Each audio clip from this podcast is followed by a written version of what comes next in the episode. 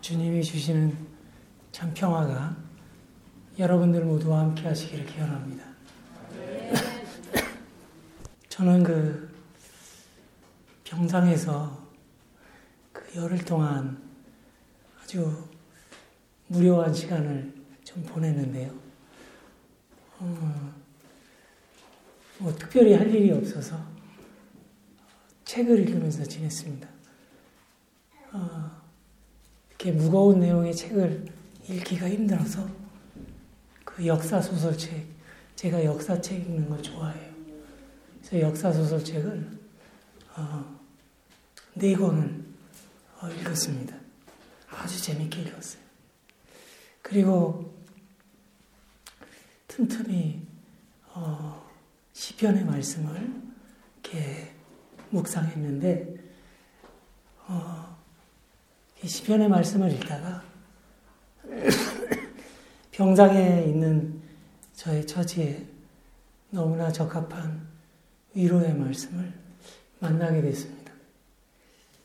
어, 이 시편의 말씀을 곱씹어서 음미할수록 그 의미가 참 깊고 어, 저에게 위로가 되는 그런 말씀이 되어서 오늘의 설교 본문 말씀으로 정하게 됐습니다.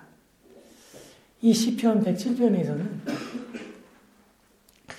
인생을 고난의 바다라고 표현하고 있습니다.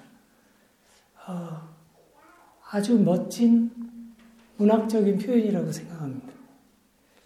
실제로 우리가 어, 인생을 살아가다 보면 망망대해를 떠다니는 그런 조각배처럼 느껴질 때가 있는 게 사실이죠. 그렇지만 그 넓은 바다와 같은 세상 속에서 우리는 때로는 아름다운 자연을 통해 하나님의 놀라운 창조의 손길을 경험하게 되기도 하고요. 또 우리가 함께 살아가는 이웃과의 관계 속에서 하나님의 사랑을 발견하고 또 체험하게 어, 되기도 합니다. 또 우리가 겪는 여러 가지 경험과 일들을 통해서 하나님의 그 놀라운 작품들에 감탄하기도 하지만 또 크고 작은 폭풍과 바다와 같은 고난을 만나서 두려움에 떨기도 합니다. 그래서 이 시편에서 아, 인생을 고난의 바다를 항해하는 것과 같다 이렇게 표현한 게 굉장히 마음에 와서 닿았습니다. 성경에는 이 고난의 바다와 같은 인생을 믿음으로 살아내서 어, 우리에게 어, 삶과 믿음의 기감이 될 만한 그런 인물들이 많이 있습니다. 어, 예를 들면 형들에게 팔려서 애굽의 노예로 팔려갔던 요셉의 이야기. 여러 가지 시련 끝에 총리 대신이 돼서 자기의 가족들을 구원하고 또 민족을 구원한 그런 요셉의 이야기 우리가 잘 알죠. 그리고 또 어, 사울왕의 미움을 받아 아주 죽을 고비를 수도 없이 넘기지만 결국 이스라엘의 왕이 돼서 이스라엘의 역사의 가장 어, 훌륭한 그런 임금으로 기록된 다윗과 같은 인물도 성경에 기록되어 있습니다. 그리고 우리가 잘 아는 다니엘도 그렇고요. 또 신약 성경의 사도 바울의 일생도 그렇습니다. 성경에 기록된 대부분의 하나님의 사람들은 결코 평범하지 않은 인생 드라마를 살아낸 사람들이다. 이렇게 말할 수 있는 거죠. 그렇지만 성경에만 그런 인물들이 있는 것은 아닙니다. 저는 이 시편의 말씀을 음미하면서 우리들이 살아가는 인생의 실상을 문학적으로 잘 표현한 본문이라는 생각이 들어서 오늘은 여러분들과 성경의 인물 대신 한 문학가의 이야기를 들려드리려고 합니다. 여러분들도 잘 아는 사람일 텐데요. 도스토예프스키라고 하는 사람을 잘 알고 계실 겁니다. 세계 문학과 사상에 많은 영향을 끼친 사람이죠. 러시아의 천재적인 작가입니다. 그리고 영국의 셰익스피어, 독일의 괴테와 함께 세계 3대 문으로 손꼽히는 칭송받는 사람이기도 합니다. 그는 그런데 이 더스토예프스키는 참 불행한 환경에서 성장을 했어요. 그 아버지는 러시아의 가난한 군의관이었는데 더스토예프스키가 16살 때 어, 어머니를 폐병으로 여의고 또 아버지는 18살 때 어, 농노들에게 살해되었다는 소식을 듣게 됩니다. 그 비교적 어린 나이에 어, 부모님을 잃은 거죠. 그리고 그 충격에 어, 정신발작 증세를 일으킵니다. 결국 고아처럼 외롭게 살아가게 된 거죠. 근데 그의 불행은 여기서 그치지를 않았습니다. 그의 청년 시절도 불행의 연속이었어요. 청년이 되어서는 그 19세기 당시에 흔했던 그런 사회주의 모임에 가담했다가 체포돼서 사형 선고를 받습니다. 그래서 사형장에 끌려갔는데 사형당하기 직전에 눈 가리고 이제 총으로 사형을 집행하기 직전에 황제의 사면을 받죠. 황제의 직사가 막 와서 사형을 멈추시오 그래가지고 어, 겨우 구사일생으로 어, 목숨을 건집니다. 그 대신에 시비아로 시베리아로 유배를 떠나서 그곳에서 4년 동안 징역살이를 합니다. 그리고 그 후에도 5년 동안 중앙아시아 지역에서 기가 막힌 고생을 하면서 불행한 청년 시절을 보냅니다. 그런데 그의 불행은 여기가 끝이 아니에요. 결혼 생활도 불행합니다. 36살이 돼서 아내를 맞이했는데 마리아 이사의 불행 어?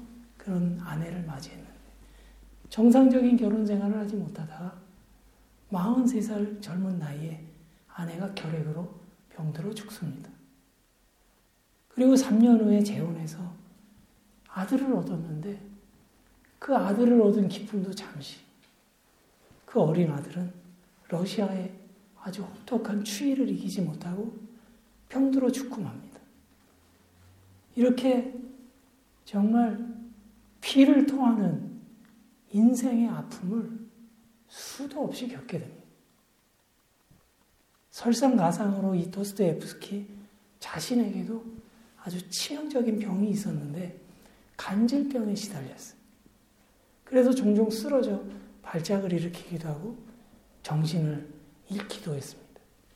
바울이 이야기한 것처럼 그의 육체의 가시였어요. 그런데 도스토예프스키는 이 자신의 병을 일컬어서 거룩한 병이다. 이렇게 이야기했습니다. 그리고 신앙의 힘으로 그런 자기의 불행과 그 병을 이겨냅니다. 그리고 그가 겪은, 그가 고난을 겪고 고통을 받은 만큼 그의 신앙이 작품 속에서 빛이 납니다. 그가 살아온 인생은 온통 고난의 바다였지만 자신에게 그 신앙은 삶의 의미로 다가왔다. 이렇게 고백합니다. 그는 자신의 그 삶을 신앙적인 안목으로 보면서 오히려 감사할 수 있는 마음을 가진 사람이 되었습니다. 바로 오늘 시편에서 표현한 소망의 항구를 발견한 겁니다. 평생 고약한 질병과 싸우고 평생 거듭되는 고난과 시련 속에서 마치 누에고치가 명주실을 뽑아내듯이 그는 글을 썼습니다. 이 도스토옙스키의 여러 작품 중에 분신, 백야와 같은 그런 작품에서 불행한 사람들의 심리를 아주 섬세하게 묘사합니다. 그것이 곧 자기의 마음이고 자기의 경험이었던 거예요. 그 후에 1966년에는 어, 이 도스토옙스키의 대표작이라고 할 수 있죠. 죄와 벌을 씁니다. 그리고 1880년에 기독교의 영원한 고전이라고 할 수 있는 가라마초프카의 형제들이라고 하는 불후의 명작을 남기게 됩니다. 이처럼 극한의 고통과 시련 속에서 그의 이러한 명작들이 탄생하게 된 겁니다. 특히 죄와 벌은 인간 존재의 근본적인 문제를 다룬 작품이다 해서 어, 인류의 유산이죠. 너무나 유명한 작품입니다. 근데 이 도스토옙스키가 이 작품을 쓸 때가 44살 되었어요. 그 무렵에 도스토옙스키는 경제적으로 아주 극심한 어려움에 시달렸고 또 빚쟁이에게 쫓겨서 4년간이나 도망 다니기도 했고 아내 마리아가 죽고 그의 하나밖에 없는 형도 갑작스럽게 세상을 떠나던 어쩌면 인생의 가장 그늘진 한 해였던 겁니다. 이렇게 걷잡을 수 없는 불행의 한가운데에서 그는 죄와 벌이라고 하는 부의 명작을 남겼습니다. 사랑하는 우리 유로룩스의 교우 여러분, 여러분들도 에델바이스라는 꽃을 알고 계실 겁니다. 이 꽃이 귀한 것은요, 아주 이른 봄, 아직 눈이 다 녹지 않은 그 추위 속에서 피는 꽃이기 때문입니다. 고귀한 꽃일수록 역경을 온경으로 삼, 온상으로 삼아서 자기 생명을 피워내는 거예요. 그런 교훈을 우리에게 생각하게 해주는 꽃이 바로 에델바이스인 겁니다. 우리는 오늘 이 시편의 말씀처럼 고난을 고난의 바다를 항해하고 있는 그런 사람들일지도 모릅니다. 여러분들이나 저나 그리고 그 차이가 있을지는 모르지만 우리 각자는 모두 크고 작은 풍랑을 헤쳐나가며 살아갑니다. 청소년들은 청소년들 나름대로 어려운 인생의 문제 앞에서 고민하고 있죠. 진로의 문제, 또 학업의 문제, 또 아직 경험하지 못한 인생 앞에서 두려워하기도 합니다. 또 어른은 어른대로 어른 겪게 되는 그런 고난이 있는 법이죠. 때로는 건강의 문제로 어려움을 겪기도 합니다. 때로는 직장의 문제로, 때로는 가정의 문제로. 우리는 수시로 찾아오는 인생의 문제 앞에 늘 직면하며 살아가는 거죠. 그러나 이 시편의 기자는 고난의 바다로 깊이 나아갈수록 소망의 항구는 점점 가까워지게 된다. 라고 하는 희망의 말씀을 들려주고 있는 것입니다. 이 시편 기자의 표현대로 인생의 항해는 예고 없이 찾아온 폭풍과 그 파도 앞에서 허우적거리죠. 어느 누구라도 인생의 풍랑 앞에서 힘없이 흔들릴 수밖에 없습니다. 그리고 그럴 때는 우리의 지식도 아무 필요가 없다. 할 수 있는 것이 아무것도 없는 그런 상황을 우리가 맞이하게도 된다. 그렇지만 시편의 기자는 자기의 삶의 경험을 통해서 한 가지 돌파구를 제시하고 있죠. 그 풍랑의 와중 속에서도 무엇을 하라고 합니까? 주님께 부르짖어 간구하면 주님께서 기꺼이 그 풍랑 속으로 우리를 찾아오셔서 우리를 인도하시며 우리를 소망의 항구로 이끌어 주실 것이다. 라고 하는 확신입니다. 여러분들에게도 이러한 소망의 항구를 바라보시는 믿음의 가족들 되시기 바랍니다.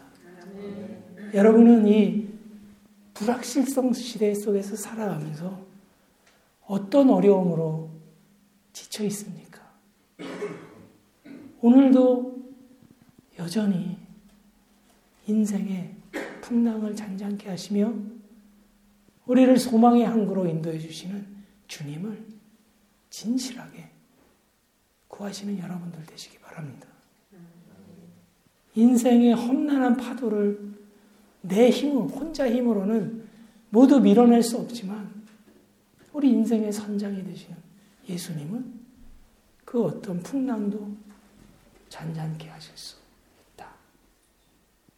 사랑하는 교우 여러분, 오늘 어떤 일로 염려하고 계십니까?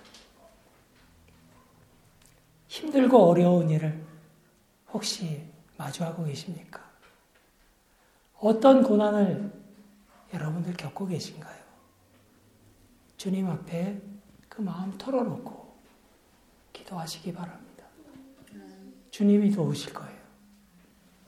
고난이 컸던 사람들은 하나같이 하나님의 쓰임도 컸다는 사실을 우리는 성경을 통해서 분명히 확인할 수 있어요.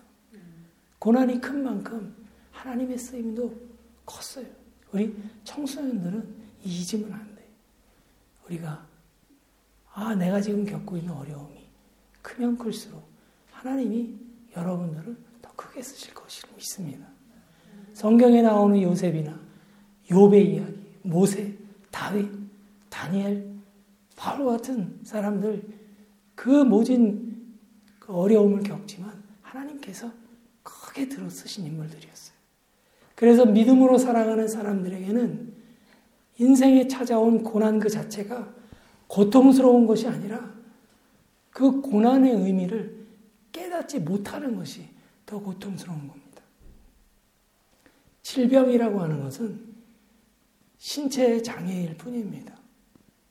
의지의 장애가 아니에요. 그 어떤 환자도 창조적 도전으로 위대한 성공자가 될 수 있는 겁니다. 저는 그런 소망을 가지고 있어요. 어떻게 쓰실래요? 제가 이제 만 50세가 오래되는데 저도 책 한번 써볼까요? 고난을 통과하지 않고 귀한 그릇이 될 수는 없습니다. 하나님은 요셉을 크게 쓰시려고 강한 훈련 시키셨고요.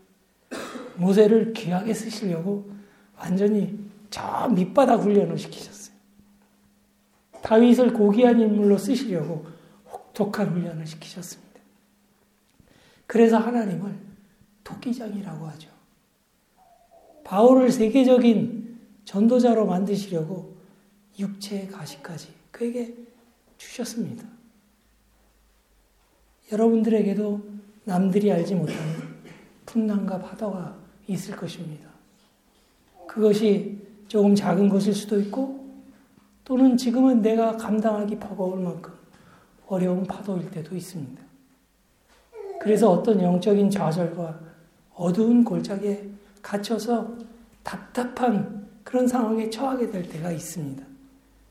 지금으로서는 할 수 있는 것이 아무것도 없을 것 같을 때, 주저앉고 싶을 때 있습니다. 그런데 그런 때를 만나더라도 우리가 할 수 있는 것 한 가지 있죠. 주님께 간구하는 겁니다. 부르짖어 간구하는 겁니다.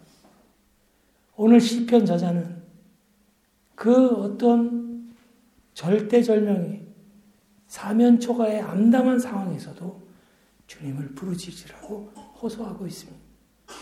우리가 부르짖으면 그 어떤 공경에서도 건져주신다는 확신이 시편 기자에게 있는 거죠. 그리고 주님은 우리가 그처럼 꿈꾸고 원하는 소망의 항구로 인도해 주신다. 30절. 그들이 바라는 항구로 인도하시는도다. 얼마나 아름다운 결말입니까? 우리에게는 이렇게 아름다운 결말이 보장되어 있는 거예요. 사랑하는 교회 여러분, 인생은 예측 프로 예상, 예상 밖의 일들이 비일비재합니다. 바다는 결코 조용하지 않습니다. 사납고 험난합니다. 그러나 우리는 지금까지 겪어온 고통과 아픔 때문에 조금 더 발전할 수 있고 또 더욱 깊은 영성을 품고 살아갈 수 있는 것입니다. 그렇게 조금씩 우리를 빚어가시는 하나님의 손길이 저와 여러분들을 귀한 그릇으로 만들고 싶으신 겁니다. 그렇기 때문에 우리는 어떠한 고난과 아픔이 찾아와도 도스예프스키가 말했듯이 거룩한 병으로 고백할 수 있는 겁니다. 이러한 믿음으로 우리가 주님을 향해 나아가며 소망의 항구에 다다르는 저와 여러분들이 되어 가시기를 주님의 이름으로 간절히 기원합니다.